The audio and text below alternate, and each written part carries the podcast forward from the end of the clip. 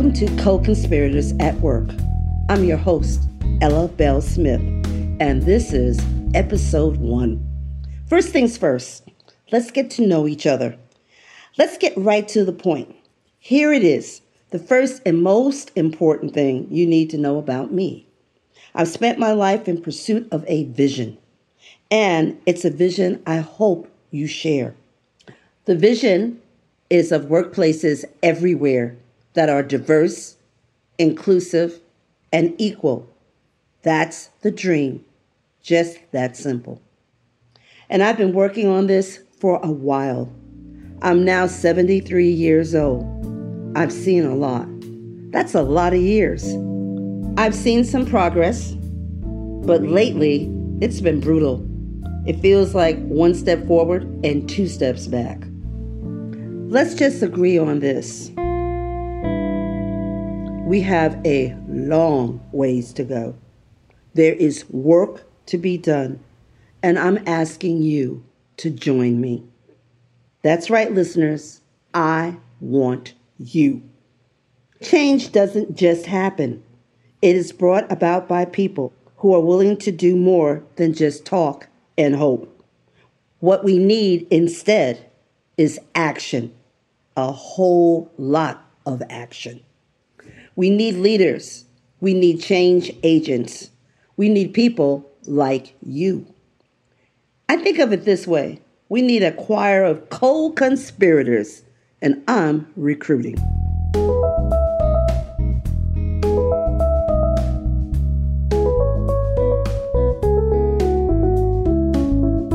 Let me say a little bit more to introduce myself. I am a New Yorker. I was raised in the Bronx and for a while I pursued the dream of performing on Broadway. It didn't quite work out. My life could have gone in any number of directions from there. Ah, fate. Thanks to a couple of lucky breaks and a ton of blessings, and of course, my parents, I went to college and I just kept going until I had my PhD. I've worked at Yale and MIT and I've been at my current home, the Tuck School of Business at Dartmouth, for nearly a quarter of a century now. Tuck has been good for me. I am particularly grateful for the Tuck family as I dealt with my husband Clay's leukemia. He passed in 2020, and Tuck was right there, my Tuck family supporting us, supporting me through his transition. Now we have the Initiative for Workplace Inclusion. It funds this podcast and several related projects. So, my field here in academia is organizational behavior, and my research is focused on the experiences of both African American women and white women in the workplace. Now, I'll certainly bring my expertise to our conversation when it makes sense to do so. And I will invite guests who can bring their expertise. But let me be clear this podcast is not about me, and it won't be about the guest. It will always be about work that needs to be done.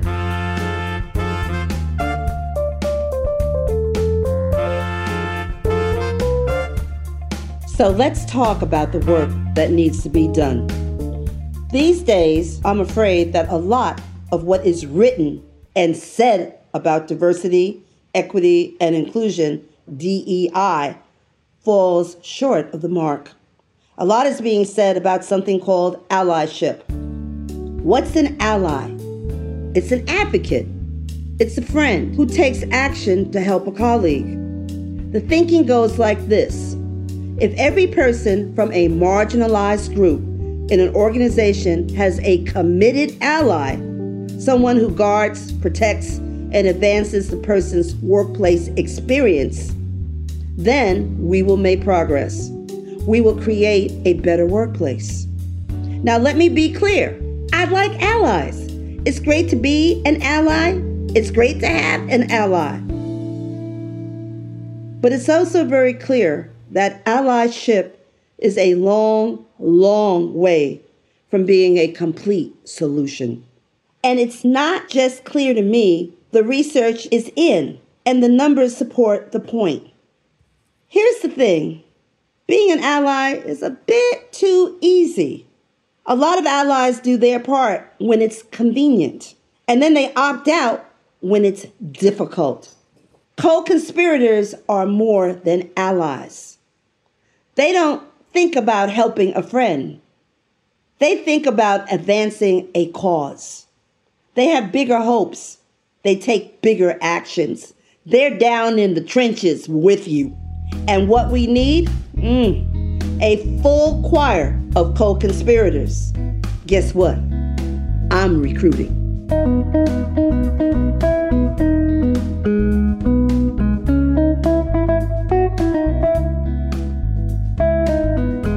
So let's get to it. Co conspirators. It's a word that lifts my heart. Conspirators, because we don't yet have enough top down leadership or enough widespread cultural support to get done what needs to be done. And that means that a lot of work falls on individual leaders at all levels. People like you, people who take initiative, people who are conspirators. Haha. but I said co conspirators. That's because in this choir that I'm assembling, in this choir of co conspirators, in the community that we are building around this podcast, well, we're all in it together. And folks, we're going to work hard. I'm going to ask a lot of you. We're going to ask a lot of each other.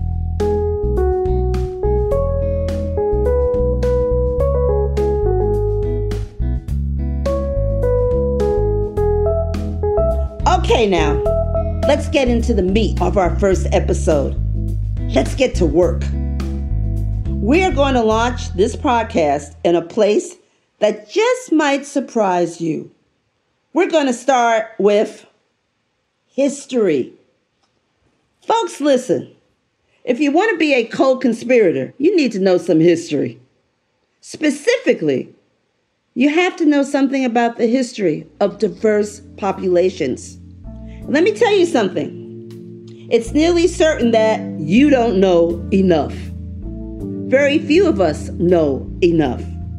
And yes, I'm including myself. I don't know enough. I'm a well educated African American woman, and I don't know enough about African American history. So, there's no shame here. We are all in this together. And look, it's hard to know enough. It's hard because much of the history that you need to know has not been written yet. And I'm sure you can imagine why that is. And so, we start with history. History, because we live history every day. And because you cannot lead to tomorrow if you're naive about yesterday.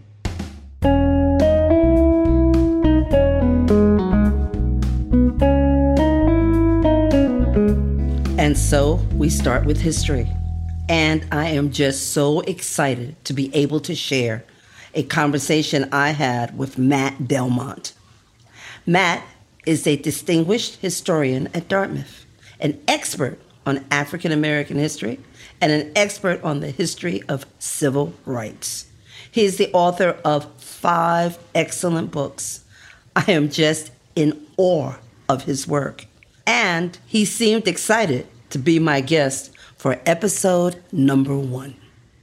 I couldn't be happier to be in conversation with you. Congratulations on the new podcast. And uh, I don't think I've ever been first podcast guest for anything. Matt and I talked about his most recent book. It's one that you just must read. It's called Half American The Epic Story of African Americans Fighting World War II at Home and Abroad. There's a quote in the book from the writer James Baldwin, one of my favorites. Here it is The great force of history comes from the fact that we carry it within us and are unconsciously controlled by it. History is literally present in all we do. I got to tell you, that quote spoke to me, so I asked Matt about it. I think that quote from Baldwin is such a great one because it, it talks about the, the embodied nature of history. Right? That's why we, we care so much about it. These aren't just random abstract stories that we encounter in textbooks. Like these are things that our grandparents lived through, our parents lived through, that we're living through right now. Like that, that's why these things matter so deeply. It literally shapes the kind of opportunities people have or do not have. Whatever our professional outlooks might be, whatever our political commitments might be, history informs how we make sense of everything we see in front of us right now and then everything we might choose to pursue in the future. Isn't that interesting? The embodied nature of history. Yes, I feel that. And it's humbling. We carry history literally within our bodies. Maybe it's something we all feel more deeply as we gain wisdom. The extent to which we are all, every one of us, products of our pasts. And listeners, there's so much more in this book, I have to tell you. I read it with intense interest from beginning to end. It's just so evident that Matt Delmont put his heart and soul in this book. So I asked him about what inspired him. I wrote the book because there wasn't really a, a good book that talked about the, the broad perspective of what World War II looked like for black Americans. We have good books on the Tuskegee Airmen, good books on specific um, people who fought in World War II, and some good books on the civil rights battles on the home front. But there wasn't one book that brought all those different perspectives together, both the, uh, the military contributions, but also the home front contributions. Now, listeners, let's slow down for a second here and think. Because what Matt said there is really important. I mean, we're talking about World War II, probably the most chronicled era in American history. And yet, there's not much written about African Americans. We have selected stories, but no big picture perspectives. One of the great things about the book is the richness of the primary source materials. One of those sources was the Amsterdam News. And oh, that brought back memories. My parents always had that paper in the house when I grew up. Well, these black newspapers were really the, the lifeblood of black communities, uh, particularly in the, the mid 20th century. This was the golden age for black newspapers. So the New York Amsterdam News that you mentioned, the Chicago Defender, Pittsburgh Courier. Uh, I'm from Minneapolis. It was the Minneapolis Spokesman was the, the largest paper there. They covered every facet of black life. They covered civil rights protests. They covered violence, but they also covered weddings and, and births and sporting events and the dances and movies. It was the full range of the black experience. And what's so important about those as sources for historians is that they tell you an entirely different story than what you're going to get from the mainstream press. It's so true. These newspapers were essential in telling African American truth. If you looked at the New York Times, Chicago Tribune, any quote unquote mainstream white newspaper, you'd have hardly any idea that there were a million black Americans fighting in World War II. There was scant, scant coverage of black Americans and their, their vast contributions to the war effort. So as a historian, if you focused only on those white newspapers, you could very easily tell a story that you know black people didn't do much during World War II. Mm-hmm. If you look instead at the black newspapers, it comes through really clearly that black Americans are in every theater of the war. They're doing work that helps America and the Allies win the war, that really American the Allies couldn't have won the war without these, these black troops. And listeners, you may not be aware of this, but the newspapers we are talking about these were not little community papers. They were large operations with real resources.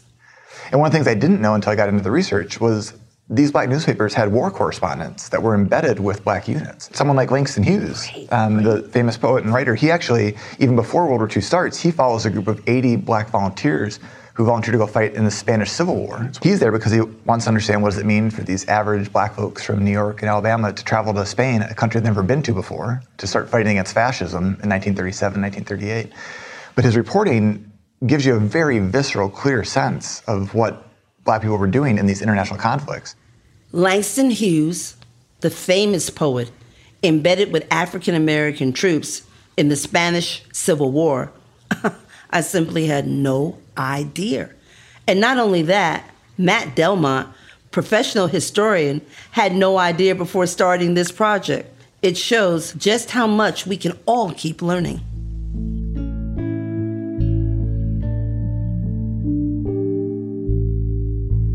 Matt and I also spent time talking about the current political environment and how it pains both of us. We all have so much more to learn, but there are many who are fighting to make sure we don't teach it. There are those who don't want our children learning about history because it might make them sad or uncomfortable.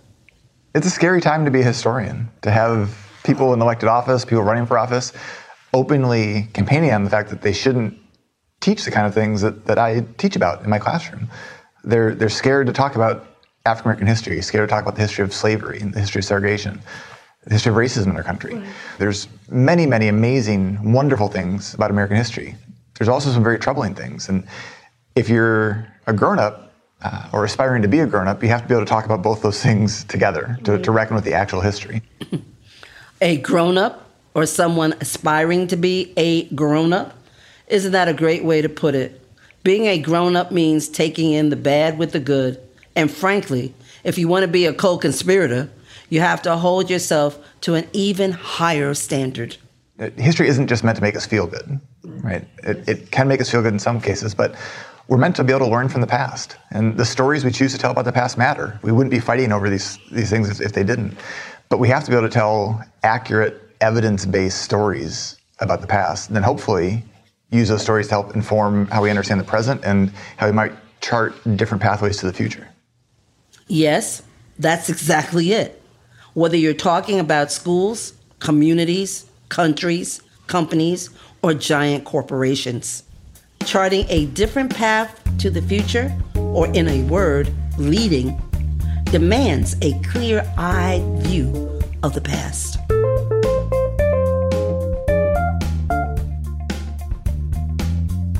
Matt and I also dug into the core of his book, The War, and we spoke about the concept of a double victory.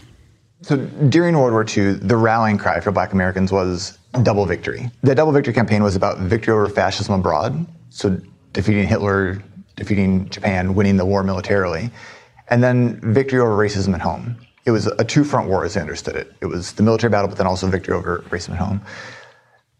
It was framed that way because black Americans recognized that racism and white supremacy wasn't just an international phenomenon. It wasn't going to do enough to defeat Nazism abroad if they couldn't also defeat white supremacy at home. It seems to me that the double victory campaign is just a very basic piece of historical knowledge. It strikes me like this if you know anything about the war, then you've heard about Pearl Harbor. And if you know anything at all about the African American experience in the war, you've heard of the Double Victory campaign. And yet, I bet a lot of you are hearing about the Double Victory campaign for the first time, much like many people in this country had never heard of Juneteenth until just a few years ago. I asked Matt about the origin of the campaign. The Double Victory campaign is launched by the Pittsburgh Courier, and they actually um, take up that rallying cry after they receive a letter from a man named James Thompson, who was a 26 year old from Wichita, Kansas. And he writes this letter in December of 1941, shortly after the bombing of Pearl Harbor, because he knows that he and other black Americans are about to be drafted into a segregated military. And he writes this searching, very deep letter. Uh, he says, Should I sacrifice my life to live half American? Is the America I know worth defending? When I read that letter, it, it stuck with me. It's why I chose Half American as the, the title of the book. There are so many vivid stories in the book, and part of what they illustrate is that the experiences of African Americans varied widely from one unit to another. Black units in World War II had one of two type of, of white leaders. Uh, too many of these black units had racist white leaders who didn't really respect the men that were under their command. And the, the black soldiers knew that. They knew that these guys were only assigned to lead these black units because there was a sense that as white Southerners, they, they knew how to control uh, the quote unquote colored troops, colored populations. That wasn't a good feeling for, for black troops to know that there were leaders who didn't respect them. And it led to lower morale uh, in, in the units and overall less effective performance than they could have been. In contrast, there were black units that had white leaders who really respected their men. There's a unit like called the um, 761st Black Panther Tank Battalion mm. that fought for 160 days consecutively across four major battles, including the Battle of the Bulge. They had a, a white commander named Paul Bates who deeply respected his men, and the men knew that, and they fought all the harder because of it. And so I think that's just one example of when you think about leadership today, workplace morale matters because people understand whether their their managers, whether their leaders actually want to see them succeed, or whether they're just there for the next promotion.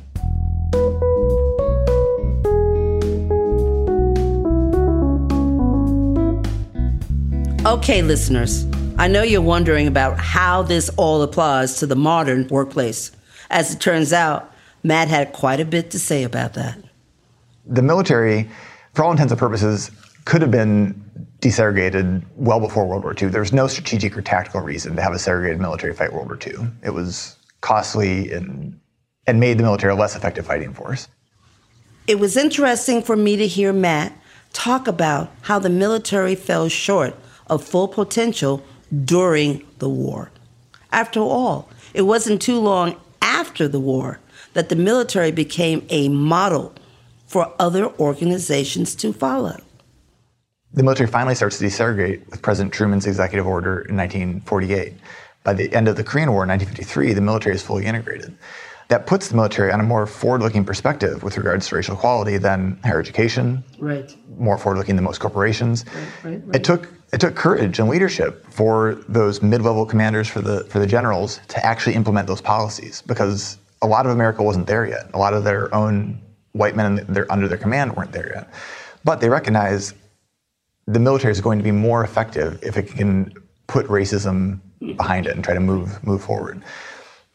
The context is different today in a lot of corporations, but the, the lesson I think is still the same. If, if you were to tell someone in 1941 that by 1948, the military was going to start desegregating, they would have said you're crazy. It's not just that they started desegregating, they got the job done and quickly. Seems to me that ought to inspire a lot of leaders today. If the military could pull that off in less than a decade, a lot of the issues related to diversity and in- inclusion that average corporations face today are not nearly as insurmountable as, right. as that was. Right. It just took political will and, and leadership to actually get there. Less than a decade, and way ahead the rest of the country. And while part of the motivation may have been a desire for racial justice, the bigger motivation was to build the best fighting force possible. It was about performance. It's too easy sometimes to think about diversity and inclusivity efforts as a, a feel good project right?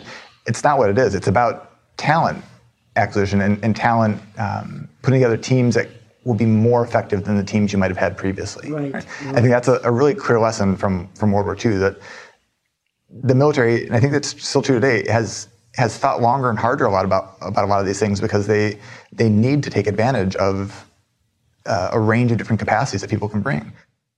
In the workplace, the same thing is true. If, if you want to put together the best, most dynamic, most creatively thinking team, you need to be thinking differently about how you compose that team, where you're recruiting from, how you're retaining talent, how you're putting people in, uh, together to collaborate.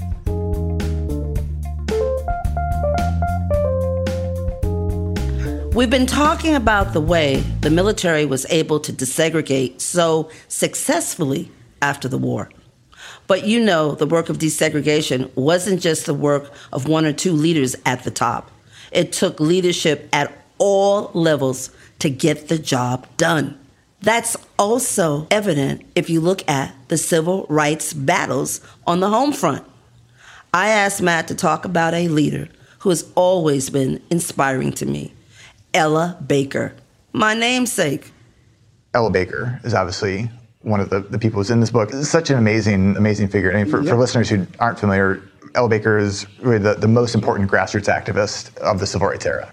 That's my lady. I asked Matt to talk about Ella Baker's impact on the NAACP. The NAACP was the largest civil rights organization of the era, but they were really focused on professional class black Americans. Their, their primary base initially in the start of the war was doctors, lawyers, other professionals. Ella Baker's key breakthrough was understanding you didn't need to be a professional class black person to be a leader. And so she's going to these small towns and communities across the South, the Mid Atlantic, the Midwest, and organizing local people, average folks, sharecroppers, um, um, barbers, um, house cleaners, everyday folks, mm-hmm. to, to become leaders and to organize for, for what, what they um, care about in their communities. Even more importantly, she's holding leadership training workshops across the South. That I think that there's so much leadership training that happens today, which is is very important. But this is something that in the community, in the community, this in was something that, that she helped to pioneer. Right? That it's not just that you're born with leadership uh, abilities or not. She re- recognized that you could train community level people to be to be leaders. I think most famously, Rosa Parks attends one of these community yep, leader yep, workshops yep. in 1945. It's so important, as Ella Baker understood, to realize you need leadership at all levels. One of her quotes was about the importance of having leaderful movements, that it's not enough to have one iconic leader, one figurehead. Um, as powerful as Martin Luther King was, he wasn't the entirety of the civil rights movement. No. Right? That took people who understood themselves as leaders. I think the lesson for people today, and that's true in the academy, it's true in, in corporations, is you need to empower people throughout an organization to have those leadership capabilities to actually move on whatever initiatives you're trying to move forward. If it's just the CEO or the president saying something, it's not going to happen. Like you need people throughout the organization to believe in it, but also to have the, the skill and ability to, to motivate and to, to lead their own teams. Well, listeners, obviously I agree. In fact, it's the premise of this entire podcast. To create change, you have to build a small army of co conspirators.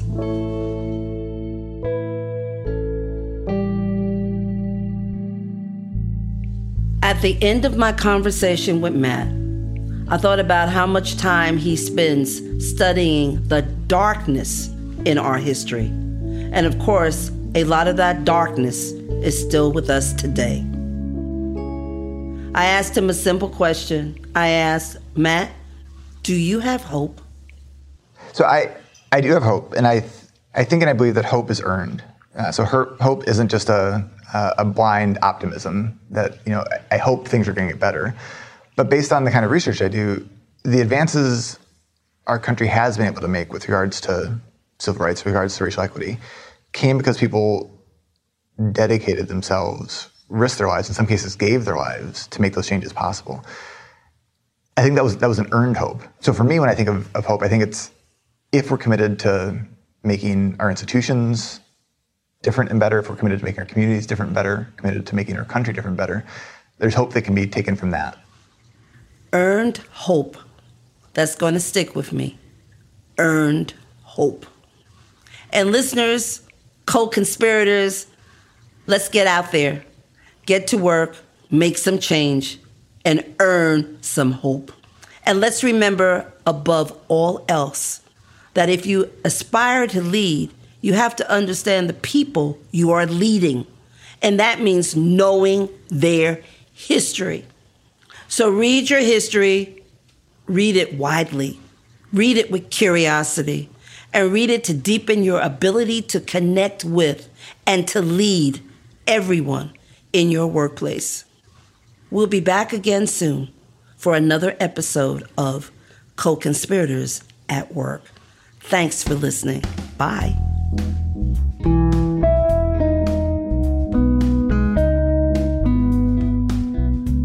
This podcast has been brought to you by Ella Bell Smith and the Institute for Workplace Inclusion at the Tuck School of Business at Dartmouth.